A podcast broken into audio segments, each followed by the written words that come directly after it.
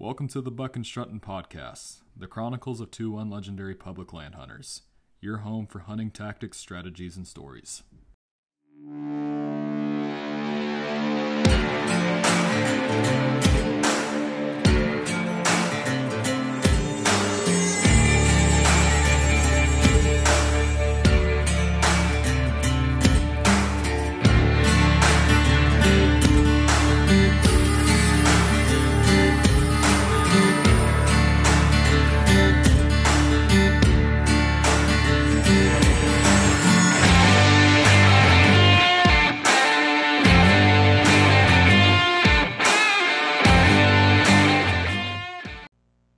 All right, guys, welcome back to the podcast. This is episode 30, and today we are joined with Mark Haslam.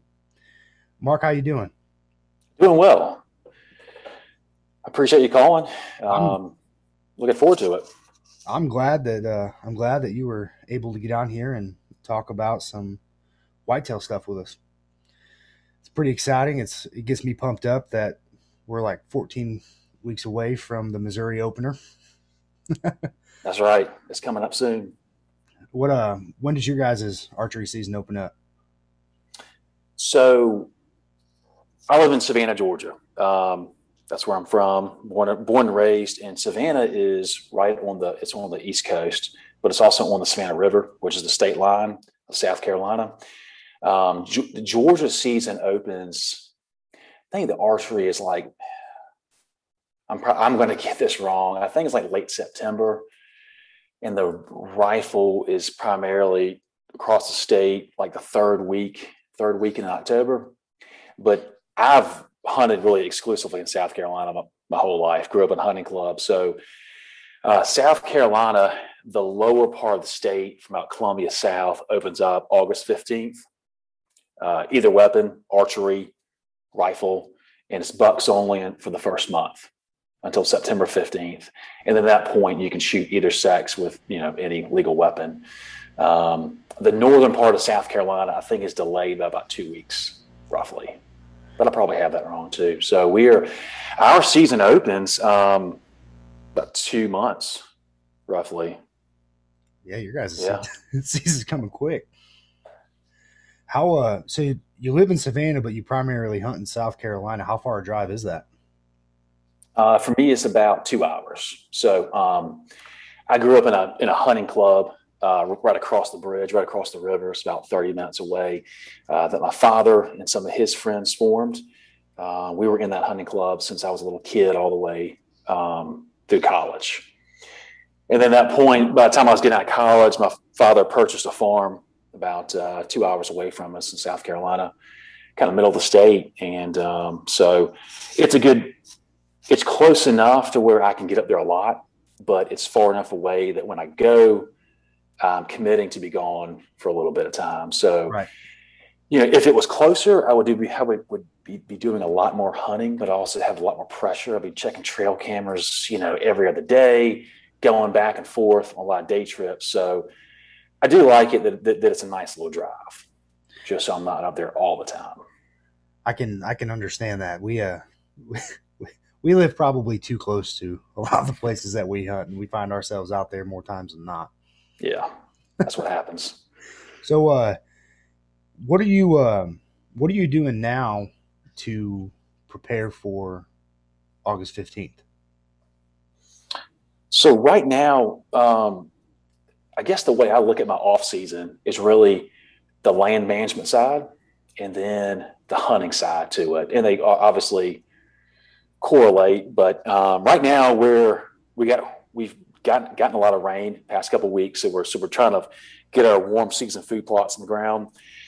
Typically we would start planting those back in May, but it's just been so dry. It was so wet the first of the year that we couldn't burn much, and now it's been so dry, so we're trying to get some food plots in the ground, soybeans, sun hemp, and right now it's just kind of go time to get ready for the season, because we try to have our stands, trimmed, cleaned out, check for wasps, all that stuff by like mid August. Okay. Early, mid-August. That way, because I'm the only one that really velvet hunts. And I just do it a little bit based on if I think I have a real chance of having an encounter. But we pretty much don't start hunting until September 15th. Okay. So we try to have everything done out of the woods for 30, 45 days prior. So right now it's just running trail cameras. I'll ramp up trail cameras pretty soon. At least where we are, we'll start seeing bucks will start really kind of forming out antlers in a couple of weeks, and really just prepping for the fall because it's going to be here pretty quickly. Is there anything when you're running your trail cameras? I mean, a lot of guys do it, you know, the same differently. Or is there anything that you do that's specific that you found that works during these summer months?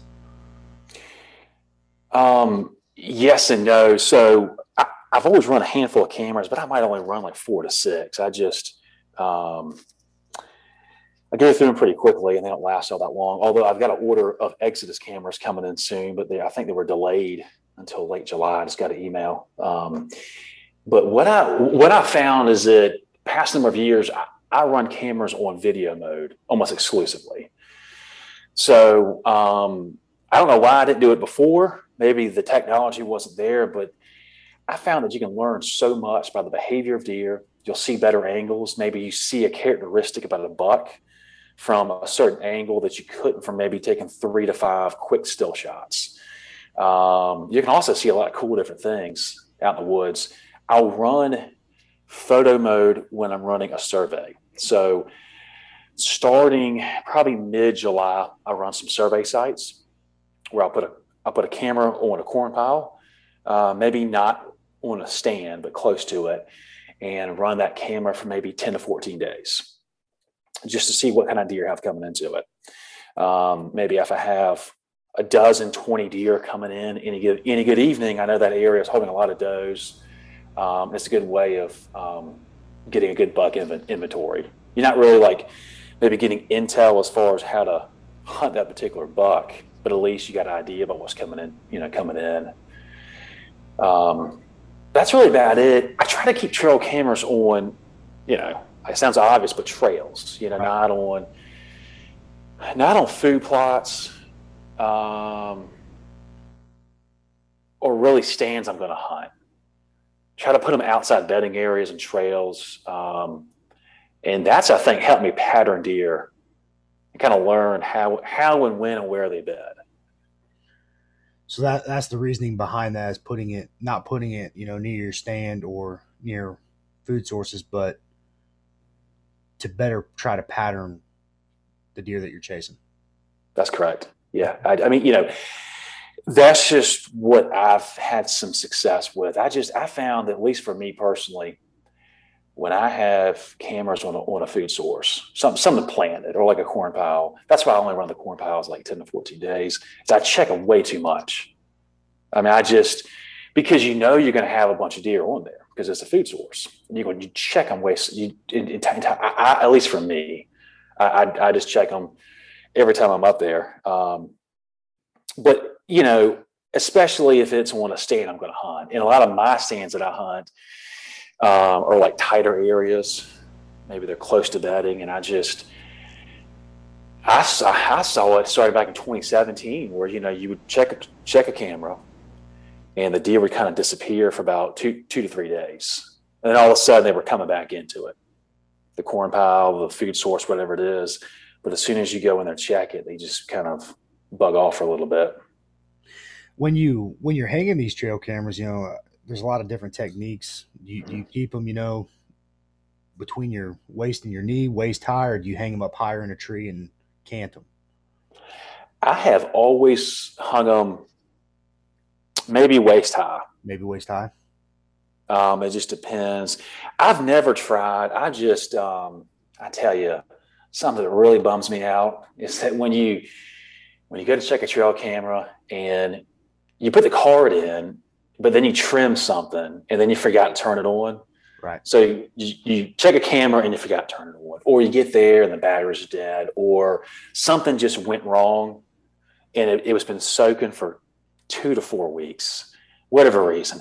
So That's why I've been reluctant to try that method where you hang it up, you know, I don't know, 4 or 6 feet up, whatever's, and point it down. I just don't want that to show up and get very little. Plus, I mean, I know people talk about it. I don't know if y'all have done it before, but aren't you, you're just cutting your field of vision.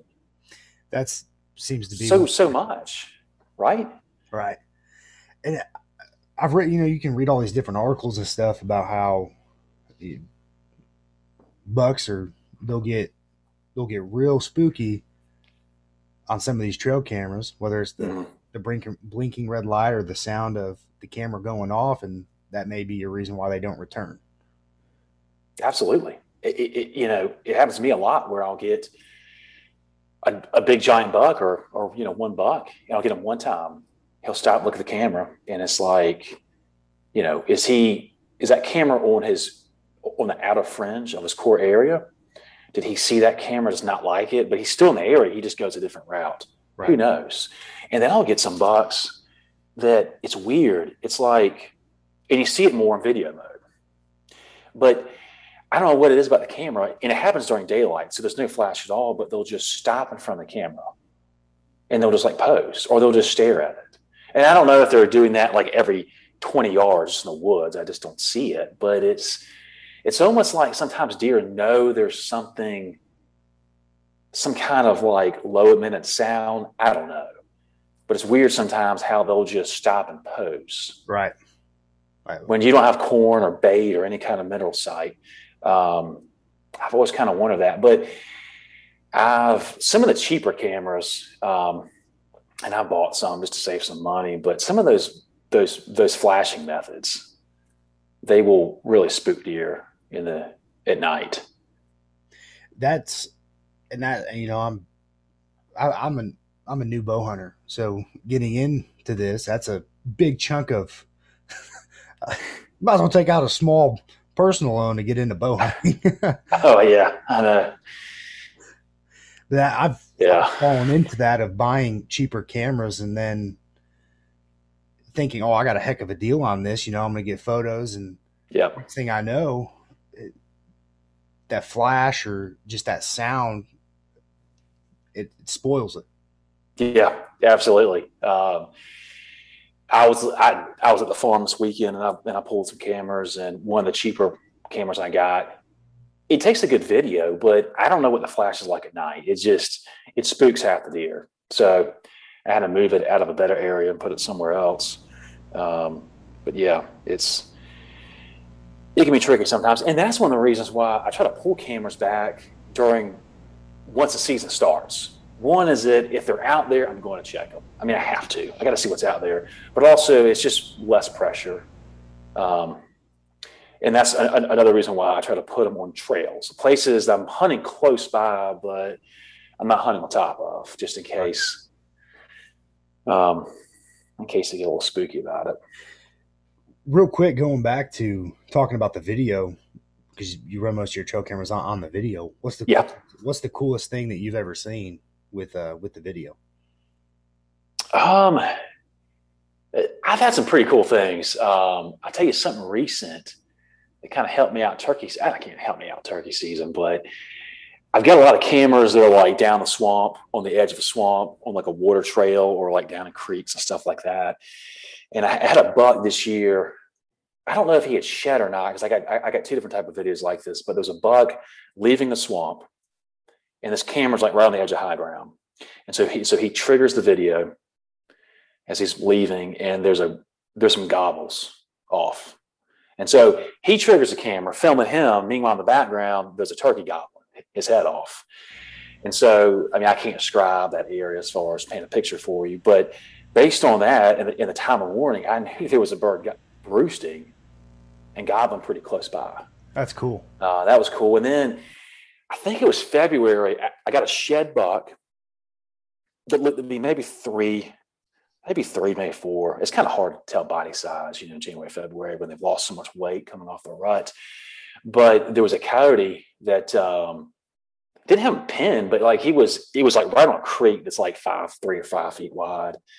And it was like the buck was like standing its ground. you know, it, where that is, he wasn't pinned. I mean, he could have just run right uphill into high ground, but the buck kind of bowed up to him. And right at the very end, there's the coyote like kind of creeps towards him, like 6-7 feet away, and kind of gets back like it's going to lunge at him. And then you barely slightly see a second coyote coming, and that's all I got. So it was, I think that camera was set up in like 20 seconds. And, but the trigger would have gone again, but I don't know what happened. I was in there, like right after. I didn't find any kind of carcass. So that was kind of neat. I saw that video. I had no idea that was your video. Yeah. That buck has a funky left ear. Yeah. There's something about it where, like, sometimes you see a deer and the ears aren't, I know they don't always move like symmetrical, like they'll, but like its left ear's always doing something funky. Like it's not in line with the right ear, and it's got the ring around its snout on the both sides of its mouth. It's got a little funky knob to it. So I'm hoping I'll get him again to see if he's alive, but you know, but that's about it. I've been getting some fawns lately. That's camera. Cool. It's been pretty cool. I saw that one on the Instagram. The doe running through and the fawn right behind her. That's pretty cool. So now, talking about habitat management, we're out down there at the farm. Are you're putting in food plots? Are you doing anything for bedding, or is that already kind of been established? Yeah. So bedding is something that's always on my mind. I mean, if I had to choose, I'd rather have bedding than food. Right. I mean, you know, I say that, but you're always going to have food for the most part, especially where I am in the Southeast. We have such a long growing season that there's going to be so much natural food if you're doing some good TSI work. But as far as the bedding thicket, so our property is primarily, it's a tree farm. So we're growing loblolly pine trees, which is one of the faster growing pines. We have some longleaf. And we've got about 300-400 acres of ag fields, at least out to a farmer. Got some food plots and some bottomland swamps and creeks. So our thickets, we've always been trying to maintain thickets. And early on, when we got the farm, we were kind of coming out of that mode of being in a hunting club for, you know, pretty much forever. So we weren't in a hunting club. You're not really, sometimes you get to do some habitat work, some, you know, work on the lease, or sometimes you're not able to. So the bedding sites, most of our bedding sites early on were just pine thickets. You know, you clear cut an area. And what we've been trying to do was not clear cut big sites, try to keep them down to maybe 5 to 50 acres. And at first, I remember the first clear cuts that we did, pine trees, it was like heartbreaking, because you just look at this huge area that just looks like a wasteland. But that was me not having much experience with clear cuts. But, you know, you replant my pine trees, and then depending on the soil, if it's sandy soil or, you know, good, rich, fertile soil, you're going to have a thicket where deer are going to bed within 1.5 to 2 years. It might be cold weather bedding for the first couple of years because it might not be much shade. So in the heat, they won't bed there, but cold weather, they'll bed out there. And then from about year 2 or 3 on to year 8 or 10, you can have this awesome thicket where it's just nasty. And you got pine trees growing up, and they will outgrow all the thick, nasty stuff, the briars, the grasses, all of that. They'll outgrow it and outcompete. But for those, you know, like I said, year 2 to year 8 or 10, it's just a nasty thicket until you go to thin. But you'll get thin pine trees probably around, you know, depending on the stand, 12, you know, year 12 or 15. But about year 8 or 10, the pines are going to be up high enough to where you can see right through them. And at that point, it's not bedding anymore. So I've been focusing the past, like, either easily 8-10 years of always consistently creating thickets. So we've got some young pine thickets right now that are, it's good bedding. It's awesome to hunt around, but we probably have 2 or 3 more years. So we did some clear cutting back in 2019. So that'll be some pine thickets pretty soon. And We've got about 200 acres of a clear cut that was just left to grow, just natural, just kind of it just grew up, and we're trying to figure out what to do with that. So that's the other kind of form of bedding we'll do, is just let it grow up natural. So this process is not like you just got this, a couple years ago. This has been going on for quite a few years now. Yeah, we've gone through 15 hunting seasons. 15 hunting seasons. Yeah. That's cool. Did you have a lot of knowledge or information on habitat management, or is it all you've just learned it yourself? It was trial and error, learning it ourselves and failing. Yeah. Before we got the farm, hunting was mostly hunting over food sources, right? And just not much habitat work at all. So within these 15 hunting seasons, can you see a difference? Yes, absolutely. So we've increased the carrying capacity. We've increased food. We've increased bedding thickets and food sources, and we've increased, our carrying capacity of deer that utilize the farm.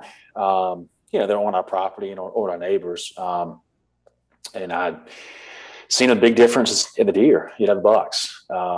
Bigger bucks. And, one thing I think I've learned is that, in my opinion, you really can't build bucks up. It's like, I think it probably takes about 5,000 acres, like 5,000 plus acres for you to like really have your own deer for the most part, to where like you can let bucks walk at 3 if you wanted to, and you can have a lot more at 4 and 5, but where we are, there's a lot of hunting pressure, a lot of hunters, there's farms, there's highways. And so most of the bucks we'll see are 3 and 4.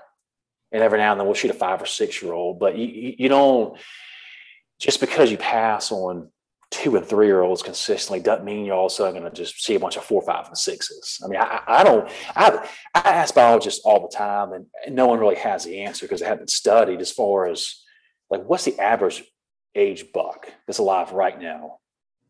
Where I am in South Carolina, where you are in Missouri, the Southeast, wherever. And I think the general consensus is maybe like 2, that's maybe 3. A lot of people practice, the QDMA, style, but, a lot don't. So, I'm fine with that. A lot of the bucks we shoot are 3 or 3 and 4. It's just, you're looking at a buck that's probably approaching 130 inches. At 3, maybe it's a 134, 135, and if it's 4, it could be over 140. But I've only measured a handful of our bucks, just so I didn't grow up, I didn't really know how they scored. I've measured a couple just to kind of know, so I can eyeball one. But I don't get caught up in that. The way I hunt is just the story, the experience, putting a hunt together. And when we have guests come up and hunt, it's I tell them, shoot what they think is a trophy. But typically what I do is I'll show them that 144 we have at the farmhouse and tell them that's what we're shooting, knowing that they'll probably shoot a little bit, smaller. But I just want people to come up and have fun, That's the most important thing about hunting. If it wasn't fun, I don't think we'd do it. Outside of spending a lot of money. That's right. It's just, yeah. The, that's really cool. I don't personally know a lot about herd management or habitat management at that. And I think that talking to somebody like yourself who is in it right now, that's really cool. That's really cool. So what do you do in the early season? We kind of touched on this a little bit, but get into the nitty gritty part of what do you do to find success in the early season? So I've been trying to hunt velvet season, for many years, even going back to, high school. And it's my success early season, whether starting the season off August 15th, going to like pre-rut, like late September for us. It's really about food sources. It's just about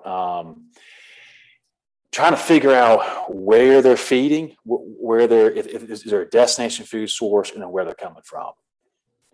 So that's really when I've had success. I mean, you might be able to glass a field ever so often, and you have some bucks coming in on an ag field or a food plot. But if you can figure out where they're coming from, and this is one reason why I run trail cameras year round, because like take for instance like January and February, bucks are coming back into bachelor groups, so they're forming back in bachelor groups, and they're probably going to stay in that bachelor group until the rut kicks off and testosterone starts, and they peel the velvet. So if you can pinpoint where they're bedding January, February, they're probably going to be in that area in the summer. Mm-hmm. They maybe maybe not, but really just early season success is for me is just knowing where they bed or the general area. I mean, I don't claim to know like where all the buck beds are, but when I say bedding, it's like a pine thicket. I know they're bedding in there. I don't know where exactly, and then just cutting them off, whether it's in the evening. But I think sometimes people get caught up and they have to hunt in the evenings. But I've had a lot of success in the mornings, early season. August, September, when it's hot, humid. They're out moving. Dustin, I think you were talking about, you were reading something and you read it in an old book about how they don't stay bedded all day. And I think that's a big misconception that a lot of people have. Mm-hmm. Yep. That's, I read that in a Greg Miller book, actually getting to that, and I've watched videos and have read articles about even like Cody DiAquisto. He will go and hunt fields and food sources like early season during the mornings, when general consensus prime time for that is the evenings, whenever your thermals start to drop, temperatures cool off for the day, you're transitioning to that night period where they're going to go feed while they go bed during the day. Well, a lot of times they stay around those food sources in the morning. But another thing that I had read in it was in a book by Greg Miller, talked about as far as the barometric pressure. And whenever that spikes or increases, he always seemed to a pattern deer going to green food sources whenever those barometric pressure had spiked in his area. That was the key time that he would go in and look at those areas or set up adjacent to them, watching deer wanting to come to them. And that was another thing I was wanting to get at and ask you too, Mark. Like, so around here, we have predominantly oak and hickory stands, which as soon as the acorns around here start to drop, pretty much it's a safe bet that a lot of your deer herds that you were seeing in fields and like ag or whatever you have planted out there tend to switch over into those timber stands, and they start hitting those oak trees instead and going for the acorns. Do you ever have any like situations like that? Because you being down there in Georgia and South Carolina, like what's your timber stand look like consistent of species? Most of our pine stands are pretty much just clean pine trees. But there's a lot of volunteer oaks that maybe we just kind of let grow. And we have a lot of oaks and hardwoods and fruit trees that are on the borders and the hedges of the fields, the ag fields. So they hit those. And then the bottom land, a lot of oaks around there. So it's kind of tough because, when the acorns start to drop, you do see a shift in where the deer feed. But at the same time, as at least where we are, we've been hunting, pretty good since September 15th. So you got the extra pressure, you got the balance of the pressure on these deer stands on that destination food source that we create through ag fields and food plots. But then it's like, how much are they going to the acorns versus is it we're pushing them in, away from the other stands? So a lot of our pine, a lot of people look at pine trees as just like a wasteland, but we try to get on like a burn schedule where we burn the pine trees every 3 or 4 years, or we'll go through the rows and kind of light disc to create an early successional food strip. And so get all these native plants, blackberries, briars,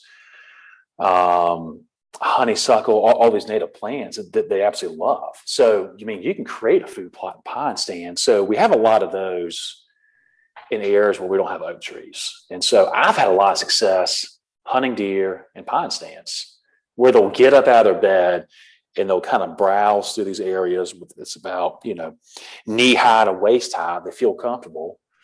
And they're browsing on the way to maybe a destination food source, but maybe they're not getting that food source until after at night.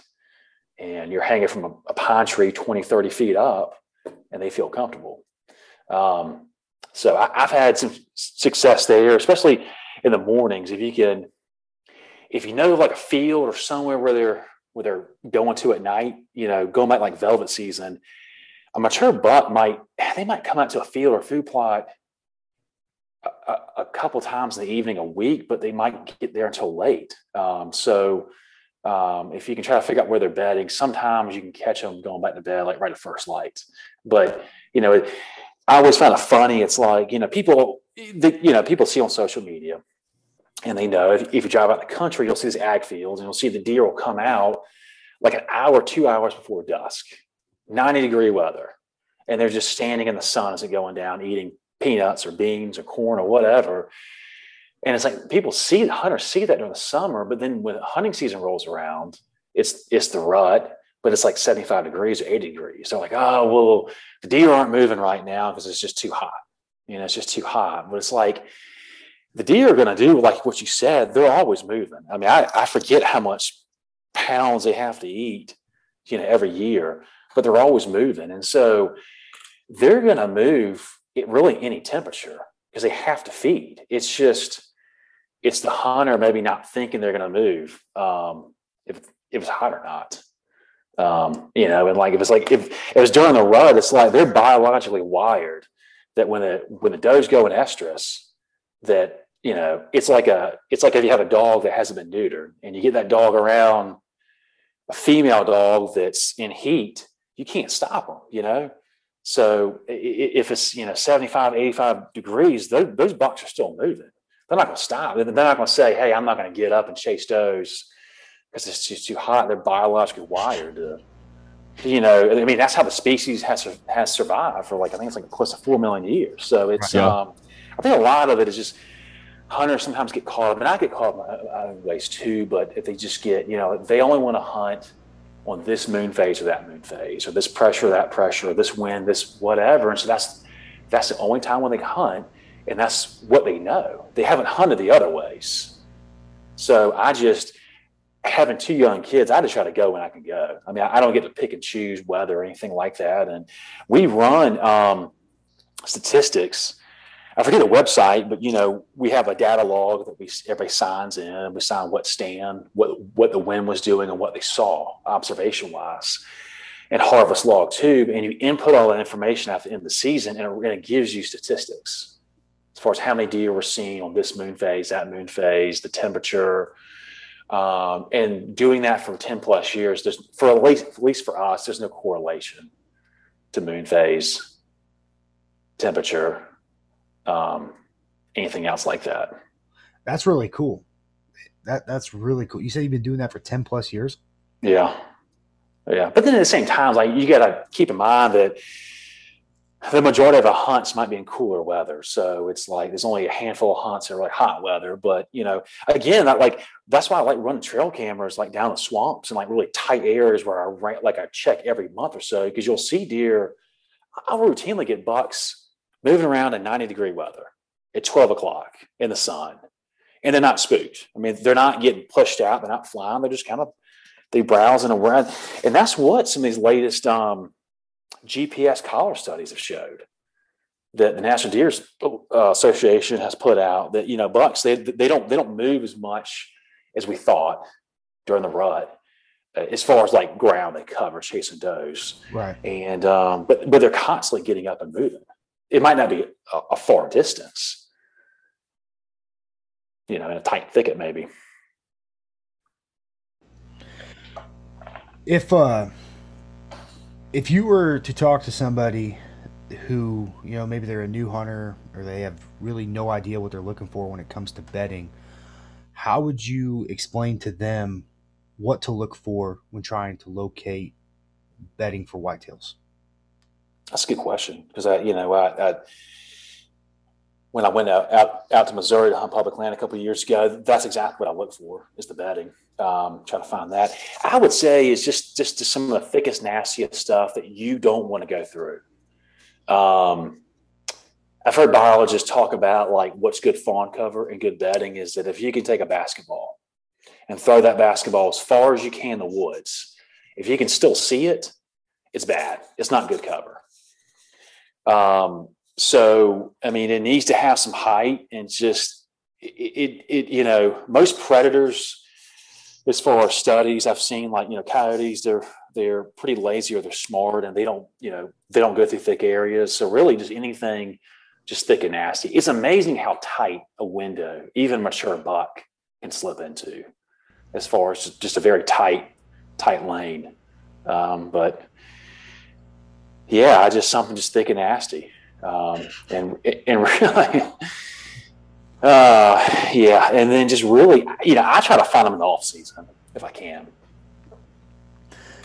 Try to find some in the off season. And, you know, if you're a new hunter, just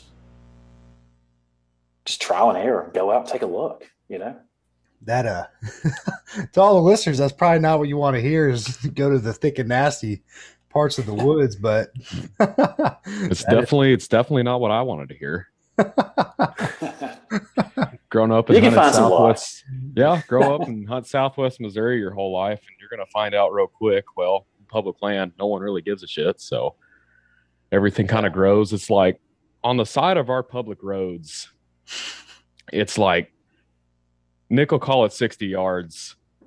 Sometimes it's more like 120, but it's just nothing but thick, nasty. It like because we had so much logging here, like 15, 20 years ago, all that regeneration came up. And I mean, it really, I don't think it was for the benefit fully, because some of the places that we've gone to were just, they're so thick that it's like a deer couldn't even walk through it. It's just ridiculously thick. But I've noticed when you get past those areas, when you have places like that, deer will generally tend to bed with their backside to the road around those thickets as soon as you break away in that cover. And then plus two, like you were saying, you know, getting the thickest and nastiest stuff you can. It's like I found that in a few areas that I've hunted, it's like you get in those creek bottoms or those ditches and drainages throughout the woods where it's like maybe a rainwater creek flows through and you get a lot of buckbrush and like thorn thicket, whatever. And as long as it's thick in the bottom,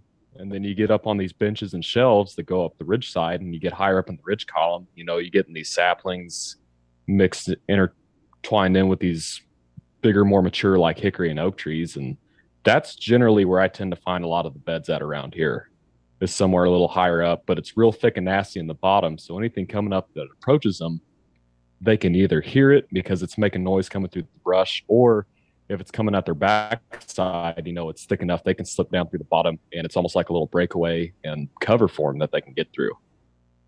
Yeah, that's a great point. You brought up clear cuts. I mean, clear cuts have a stigma, like I mentioned a while ago, but in a couple of years, it's going to be great bedding. Hunt around it.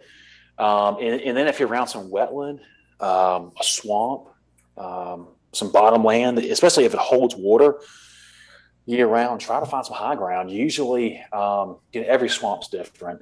But if you can find some trees, not so much cypress trees, but maybe an oak or a sweet gum or something growing down there, usually there might be a patch of land around that said tree. Or if it's a cluster of cypress, you're going to have a lot of cypress stumps, and that might accumulate over time, dirt and sediment, which can create a little bit of a high ground. So we've got a swamp where there's some little island beds that could be the size of a car hood or this desktop, or maybe the size of like a, you know, bedroom, but most of them are very small. And that's where a lot of my cameras are, or catching deer going to and from those beds. And past couple of years, I've been trying to hunt way too aggressive, trying to get in there. And it's just, I've been backing off and not getting too aggressive on them, but you know, some people think that deer bed in swamps because they have no other choice, that maybe there's no other good bedding. But I think it's just like the ultimate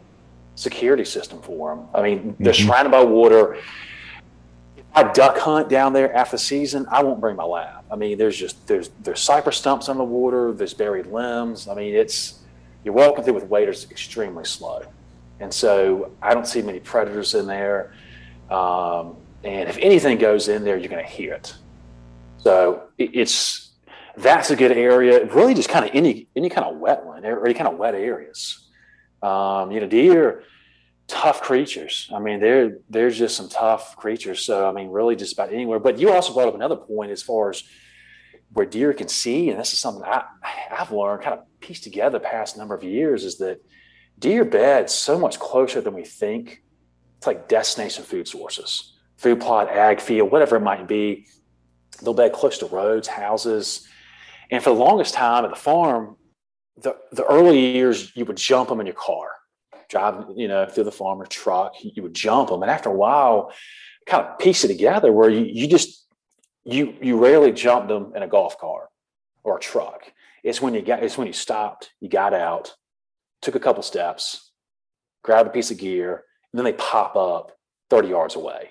So they're watching the whole time. And then at some point they're calling an audible to go run out. So they're all around us, and that's why, like when I run cameras, if it's close to bedding areas, like down by the swamp, I've just learned that if you go down there and hunt too close, you're just not going to see them. I mean, it's just the wind thermals. The wind thermals for us are just tough because it's so hot and humid. But you're right, deer. Deer post up and watch exactly where they think we're going to come, So, and I think it also kind of plays into the October lull. People talk about the October lull, but I think it's kind of more so it's what the hunter creates. Right. Mm-hmm. After a couple of weeks of being in the woods, you educate them and they adapt. Everybody wants to blame everything else besides themselves. Is usually how it goes.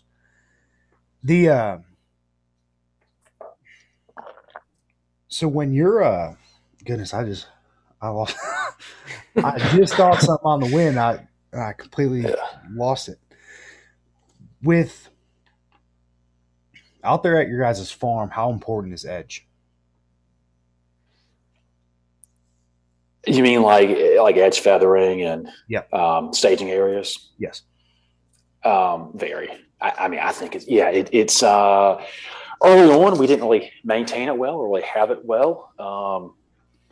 The farmers, some farmers will plant, tree to tree and then use creature and road around it. But for a while there, around food plots and planted fields, we would have a road, just kind of like a road would create around the field. You just drive around it doing things, whatever. And so we shifted from that and just try to create a border, 10, 20 yards wide from the edge of the woods to the field. Maybe we disc it every other year, just let it grow up wild. We were planting a lot of different things to kind of create a staging area, whether it's like Egyptian wheat or some kind of hybrid sorghum or like sun hemp.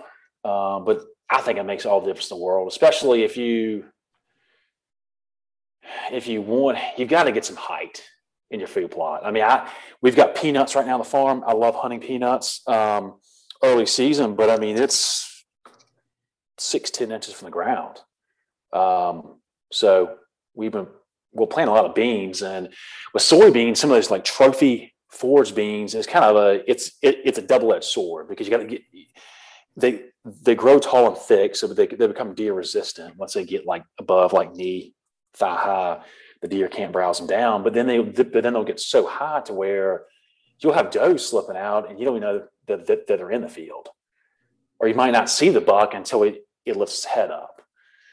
So, I mean, we try to keep, I'd rather have a food plot or an area too thick to where like you're not seeing deer, that it's almost a problem for the hunter. I'd rather have that problem. Because, in the early years when we were managing the farm, we were trying to have that like pristine look, like you see on all those hunting shows, where it's like a manicured golf course all the way to the field edge, like all the way to the timber line. And you can do that where there's people hunt on these shows, when it's like being manicured for deer year round. But if it's a working farm and people are using this, and this hunting pressure, you just can't do that. You got to have that safety and security. And that's something I think a lot of people are starting to realize is real life hunting for you and me is not the same for some of these TV shows. I mean, it's different, different scenarios. So I just remembered in my head what I was going to say just a few minutes ago.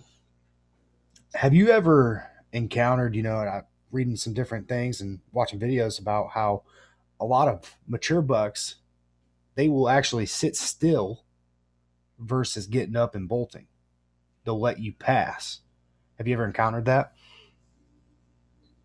You mean if you're on the ground and you bump into them, or yeah, or if you're in a tree stand? If you're per se walking in for an evening hunt, and you know where you would bump some does or young bucks, a lot of the mature does or bucks will tight and not move and let you pass on the ground. Say that it, that's probably true. I mean, I can't say I've ever walked up on a bedded buck and saw it bedded before it got up. So I've walked up on a lot of bucks bedded, like during the rut, like on top of a road. I mean, they'll just like places they wouldn't normally bed, but just a thicket. Maybe they got tired, or maybe they're with a doe, and they'll be walking. They'll get on top of it 10, 20 yards. And all of a sudden, they'll pop up and bolt. They were probably watching me, but so probably so. I mean, I think everything I've seen and read, most people say, is that a buck's either going to slip out quietly, you know, to where like early they see you and they'll slip out quietly, or they'll wait till the very last minute. Maybe they'll watch it pass by. So I've never spotted a buck on the ground bedded. I've watched the buck get up from its bed. I've seen that a couple of times, but I didn't see it first. I just saw it stand up. Right. I have encountered a couple mature bucks, 2 four-year-old bucks on the ground. I was walking in the hunt, and one of them just looked right at me, and I was able to get a shot off. It was with some does. I don't know why he didn't bolt, but he didn't. That's cool. That was pretty neat. I still had the climber on my back, and he was just staring at me down the fire break. And after I shot, there were at least 2 deer that were right beside them off the fire break that I couldn't see. So I'm guessing it was November 13th, Friday the 13th that year. I'm guessing those were a doe or two that he was with. And he was locked on to. He was staring right at me. So I don't know. I think you're probably right. You know, it just kind of makes me think, and Dustin and I have talked about this, about how many times have we walked through the woods? Oh yeah. Had the bucks that we've had on trail cameras or God knows what else, just 50 yards away, and we have no idea. I think it happens a lot. I think it does. I think it happens a lot, especially in the evenings. Like I always tell people, if they're hunting a food source, or really other places too, but try your best to slip down. I mean, because in the evening you probably have deer on top of you. You just don't know it. And so, I mean, you can really burn a stand, even by not. Some people think you have to shoot, but I mean, you can just hunt a couple times and you'll have some deer. You'll have some deer watching you. It's just, I mean, so much of, you know, I mean, it's you see it too in public land, but it's all about like access, where you park. You know, and I get so caught up in wind, you know, where do I want my wind blowing? And how far is my wind actually blowing? Where, you know, you've got stands mapped out on your property, but, you know, and you're hunting one stand is good for you, but how far is your scent blowing? Because you got a buddy hunting downwind, but it's it's a couple thousand yards away. So it's tricky. You're always going to educate deer. You go out, you know, deer are going to pick up on you some way, somehow. And I think that when you start getting into that, the strategy behind it, that's the best part of deer hunting. I mean, second best, but I love making the plans and executing them. We have a lot of fun doing that.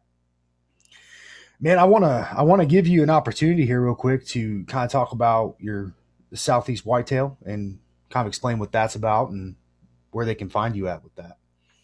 Sure, I'd love to. So I've had this idea for a couple of years, and finally launched southeastwhitetail.com.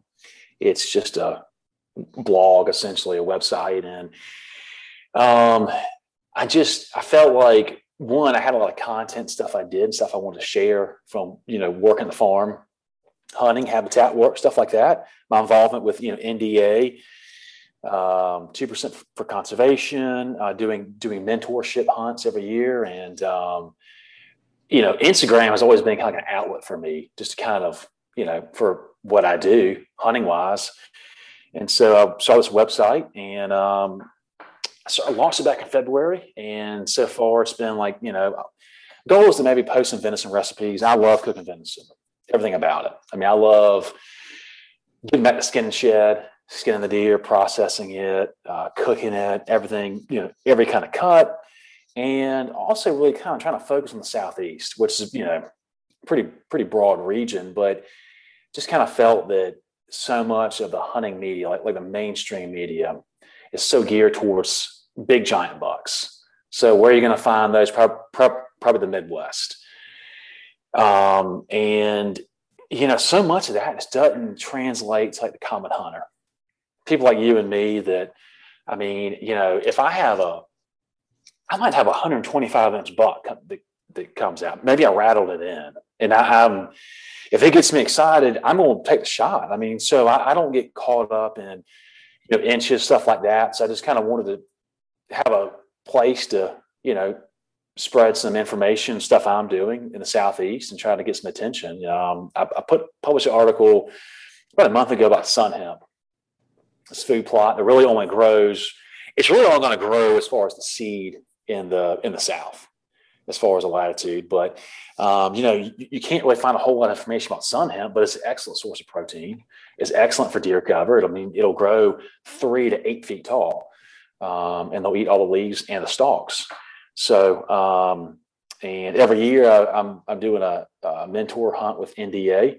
So it's a way for kind of people learn about, habitat work, stuff in the Southeast. So, you can find me on Instagram at Mark Haslam, and I think the IG is southeast.whitetail, because there was like a dozen Southeast Whitetails and handles, and they all like hadn't published anything in like 10 years, so I had to do southeast.whitetail. But the website's southeastwhitetail.com, and really no plans for it. It's just kind of an outlet to share things, kind of what I'm doing. That's kind of if you look at the nitty gritty stuff of what we're trying to do, it's an outlet, with absolutely talking to guys like yourself who have a love for whitetails and conservation, habitat management, mentorship. I think that's awesome. And we need that more now than ever in the hunting community. Yeah.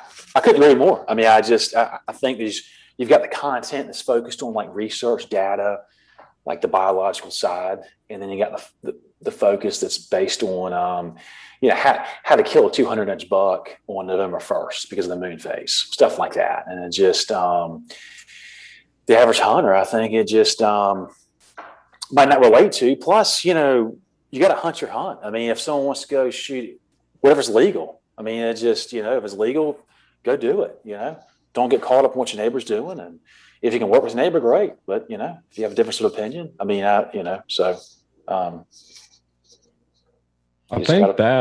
I think like what you're saying there, that's what we need to reflect on and start getting the idea into new bow hunters' heads, is like, go hunt your hunt, because it's like the articles, like you're saying, it's like how to kill a 200-inch plus whitetail based on this moon phase on November 1st. Right. When it's like, for most of us, 98% of us, that's highly unrealistic for us. It's like, I think it's best for the new hunter. It's like everyone wants to shame the guy that shoots a spike or a forkhorn. But if you're a guy that, if it's your first or second year bow hunting and you're just learning, it's like, if you can pattern a spike or a forkhorn, It's about the steps in the process. It's about the journey to get there to the 150, the 160s, 170 inch whitetails they'll pursue later down the road. It's like, if you can go out a new guy and do that, it's like, hats off to you already. It's like, all whitetails are pretty smart.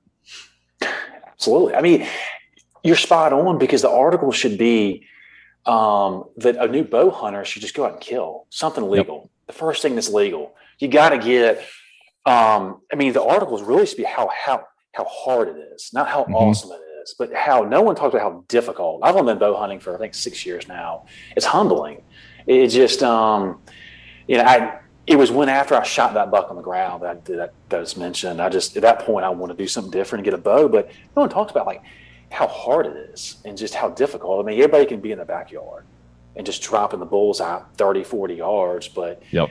You know, I see it a lot with, you know, you've got the hardcore hunters, like probably all of us, guys listening, and then you have a lot of guys and girls listening. They have a lot of people that kind of casually hunt. There's nothing wrong with that. Right. Everyone can't be, you know, some people just want to go out, kill a deer and have some meat.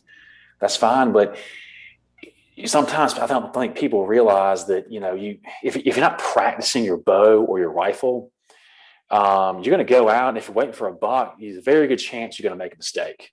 You're just going to get buck fever. But just to go and shoot something legal, shoot a doe. I mean, I just, and you know, you got to get this reps in on the live targets. And there's nothing that irritates me more. I never comment anything negative on social media, but nothing gets me more when someone posts like a spike or like a little basket rack 8, or, and the caption is, this is my biggest, or he's not the biggest one, or he's not the buck I'm after. Basically, like, you're shaming the buck. You're shaming the deer. Right. You know, it's like, you chose to take his life. You know, just, I mean, why? You made the decision. Don't shame the deer. As if social media has to be like a bragging contest, you know? Right. It's almost as if when people say those keywords right there, you know, he's not the biggest, he's not my biggest.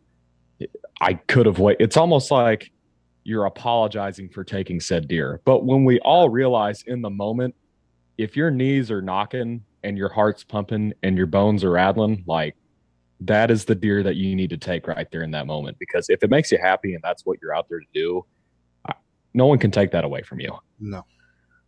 I am eating this up right now. This is this is some good stuff.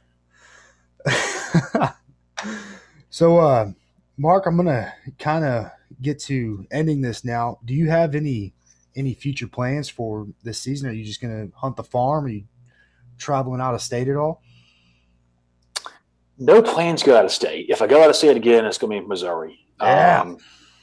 That's where it's going to go. I mean, I think, although maybe I should say another state to kind of not blow the state up. But, you know, I like Missouri.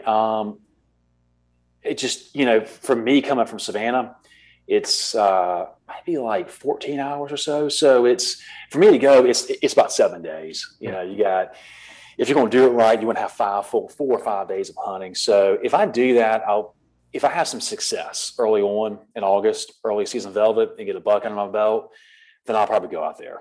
But I just, that's the plan. Hopefully have a buck or two lined up and try to hunt. And then we're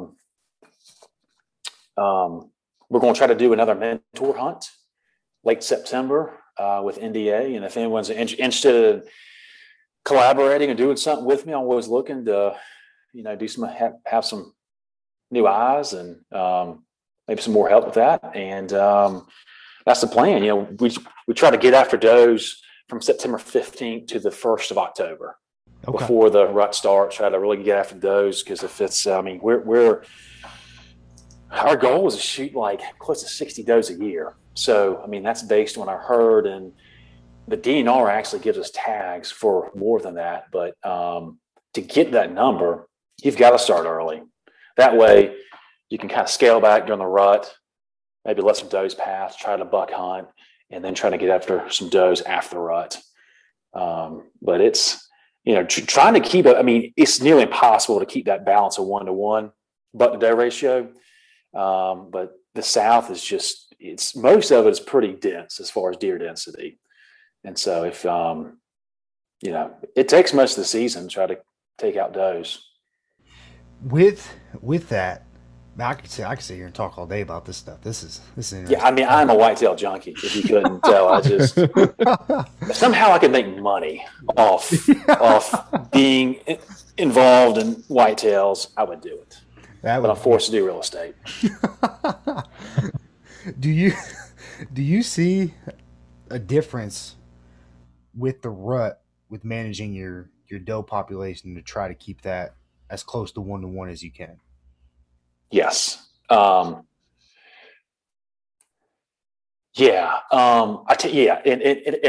try to keep this concise because I know we're running on time here.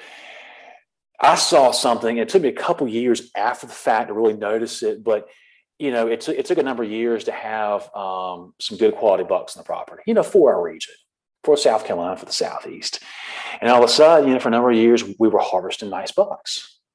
And so, you know, we were used to seeing on trail camera, we were used to shooting them. Our guest friends, clients, they were, you know, that's what they expected to see. So all of a sudden, we weren't killing enough, as many does. And so we had a couple of years where our doe harvest just plummeted. I mean, they just dropped low. We weren't shooting them enough.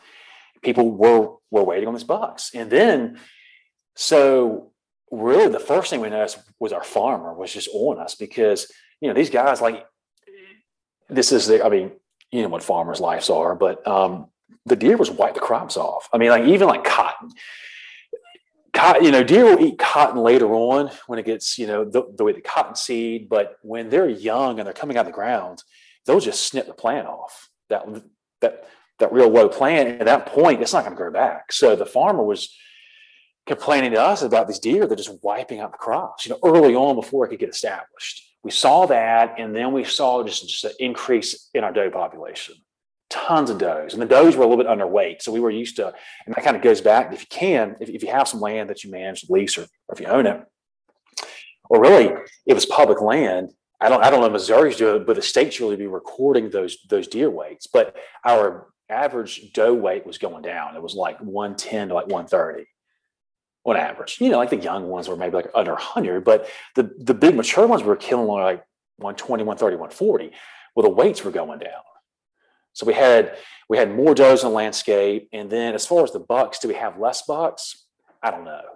But we started to see and shoot less bucks. So we went through some years, we just weren't seeing them.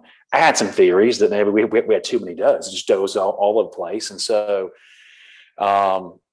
that decreased our buck harvest. So we started to kind of really just try to get on them early and manage them better. And we have been seeing and harvesting more bucks past number of years. I mean, there's a direct correlation. And then you get all like the whole science of it, that when you have too many does, the bucks can't breed them all. So the does that don't get bred that first cycle, they're going to go in that second, third cycle, which means fawns are dropped at a larger windows. You're going to increase fawn predation, and then your rut is over a wider window. Right. You know, you really ideally, I think most biologists say, is you want that rut in a very tight window. It's better hunting, and it's better for the herd too. And that directly correlates with rut activity. Absolutely. Yeah. I mean, you know, I haven't come across any kind of research, but like how it affects the buck's health. You know, let's say a region, I don't know, like the Midwest or somewhere where there's a very tight rut. It's a couple of weeks, whatever it is. They're going to cut weight. They're going to be run down. But if it's in an area, the rut's in an area where there's a high deer density and does are hitting a second or third heat cycle before they're bred, those bucks are just going. I mean, they should be going nonstop. So they're not eating. They're cutting weight 25%+. How does that affect the buck? You know, not for the. Does that? I mean, does he survive the winter? I mean, you know, who knows that kind of stuff. But the biggest thing we had is just too many does, and the telltale sign for me is just I would get the bucks on camera, but we weren't seeing them on the stand. mature bucks, big bucks. Right. And so they were probably hanging around, you know, and it's just not, because they didn't need to move around more, because there's, you know, too many does. There's just does everywhere. And that's kind of what my theory, the fact that if you have too many does, those bucks don't need to move. Right. I mean, they're going to move, but it might not be as much as what you think. They're going to stay in their core areas. Very interesting stuff. Dustin, do you have anything, any other questions for Mark?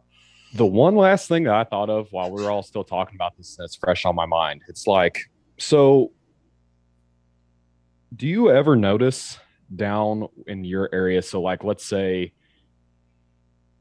so as far as like with turkeys go, you have subordinates and then you have your old, mature, dominant gobblers, while your hens will go to those dominant gobblers. Do you ever notice down around in your area, like let's say you have older, mature bucks, like in research and studies have shown with collared deer, it's that some of these older bucks, they don't move near as far as to what our conception is that, oh, it's the rut. They're going to move all over the place. They're going to be two counties over before it's said and done. Do you ever notice that a large quantity of does will try and hang around a mature dominant buck's core area during the rut per se to ensure that they have the best genes for their offspring as possible? Do you ever notice that?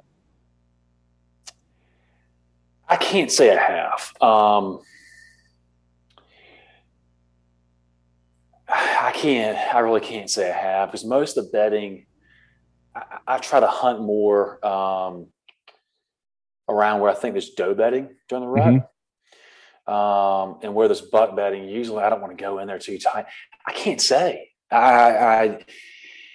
There's been nothing I've noticed, but, you know, there's some killer information out there. The Mississippi State University, they've got a podcast and some good research, but they, you know, they've got pen raised deer, and they, you know, the kind of research they've done where they've tested out and they've proven that does choose larger antlers. Right. So they did that cool study where they sawed off antlers and they screwed them into 1, 2, 3, and 4, and 5 year old bucks, and the doe would choose one of the larger antlers. So that's kind of shifted a lot, where we now know that most does are looking at like you said, like the better specimen, like the dominant buck. I have no idea. I mean, like, what if you shot the dominant buck on your property opening day? Does that throw the does off? It probably shouldn't, but apparently that's what it's doing for turkeys. Right. And so, I mean, that's why so interesting, like South Carolina has mimicked a lot of what Missouri's done as far as I think shortening the turkey season and pushing it back.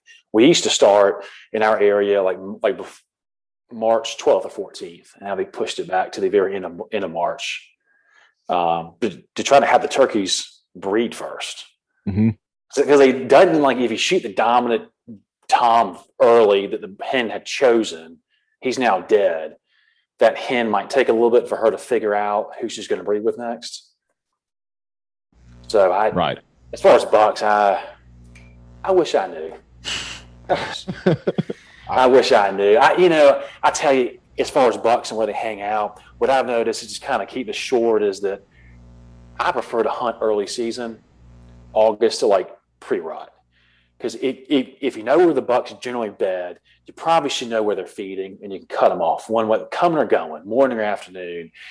But during the rut, it's just like they're wide open. I mean, if I'm hunting it in our area, second, third week of October through the second week of November, you know, you can hunt smart and hunt a good area, but it's just like you got to have so much luck of just seeing a buck just running by, and it's just, for me, hunting the dead center on the rut, I do it, but I don't prefer it, because you just don't know what they're going to do. I mean, they're just running all over the place. Yeah, there's so many variables and there's so many factors that go into it. It's like, I've seen before, it's like, you know, you can be sitting in one spot and just be on top of a huge travel corridor, rut funnel, whatever you want to call it. Say 300 yards down the way, it's like you got your binos out, your glass, and hell, here comes a buck. You might have the right wind and everything, but all of a sudden, up the ridge, here pops out a doe. You can't beat the real thing. As soon as he gets something to go with, he's gone. yeah, I've had some success over the years with using a doe decoy. Had a shot my spot using a decoy last year, but I love bow hunting, but I don't see how guys bow hunt during the rut. I do it some, but if I'm hunting somewhere where I can see further than I can shoot with a bow, mm-hmm. it drives me crazy. Yeah. Because like during the rut, you know, I'll see some mature bucks, but I might only see a couple mature bucks any given season, actually having a counter. So I usually bow hunt tight areas. Cause I mean, if I can see something like 7,500 plus yards, I'm taking my rifle. Right. Cause I mean, if I'm seeing a buck trot through at a nice little pace, I'm going to throw up and shoot. I'm not going to just tell them. I mean, those guys that bow only hunt, I respect the heck out of them. I mean, that takes a lot of middle strength that I don't have. Yeah. Nick's a bow hunter through and through, and he's talked to me multiple times saying, you know, he's like, I don't know if I'm going to pick up my rifle this year because I love to bow hunt so much. I'm just over here like, I'm a bow hunter through and through, but it's like, you give me a week-long window to shoot one at 200 yards, I'm going to cheat a little bit and even the playing field out just a little bit. Yeah. I love bow hunting, man. Dustin and I, we call this time period right now the major suck time. It came off turkey season, and now just probably pretty close to the same weather you guys have. It's hot and humid. Yeah. Oh, and yeah. It sucks. So really the only thing to do now is really hone in on archery and yep. start running some trail cameras before too long, but I dream of those crisp fall mornings. Oh yeah. Yeah. That's what it's made of. So yeah. I can't wait. I'm gonna be out in the woods. Y'all should come down sometime. Y'all ever want to go somewhere different, hit me up. I definitely would be interested in that. We are, we're planning to go to Kentucky at some point in time in October. And then late season, we're going to bounce up to Wisconsin. That's up there for this year. And then who knows where turkey season will take us and so on and so forth. But definitely would love to make it down there to South Carolina. You should. It's fun. It's a great state to hunt. Y'all should come for turkey season. We've done some good work with the population, trying to get some back around the property. That's cool. And that same goes for you, man. If you do make it out to Missouri and you don't want to hunt around Peck Ranch, you just shoot us a message. You got to edit that out. I don't give up. You don't give out my secrets. No, I don't. I just need your ONX coordinates. If you just send me the places to hunt, that's all I need. Go and then try to figure it out. Yeah, I would. I'm gonna try to hit up there. I'm gonna, if I go back, I'm gonna stay in the Ozark region. Northern Missouri was just awesome. But what I've realized that I was e-scouting just like everybody else. Right. And I'm walking in hunting everywhere, and it's just some very cool ag country. But I don't know. I feel like you probably got a lot of pressure up there. Yeah, you definitely do see that. I mean, in relation to our state, you get down here into the southwest portion. I mean, you're thick in the Ozark Mountains. Yeah, if you can get on like a forum for a state, and people are really bashing an area, and they're from that state, that's usually a good place to hunt. Yeah, because they're just trying to like shoo people away. You really got to like look at that reverse psychology that you can find online. But yeah, Missouri is a killer place to go. So, well, but yeah, I appreciate y'all having me on. Thank you so much for coming on, man. I've really enjoyed this conversation. I did too. I appreciate it. Yeah, and so anybody wants to look me up at Mark Haslam or southeastwhitetail.com, and I appreciate the time. This has been fun. It's been real fun. Guys out there, for the guys and gals listening out there, go check this man out and show him some love. As always, y'all, thank you for listening. If you wouldn't mind, please leave a rating and a review. That would really help us out. and our new website is up and running. So go check that out at www.buckandstruttingoutdoors.com. Stay safe out there, folks, and hunt relentlessly.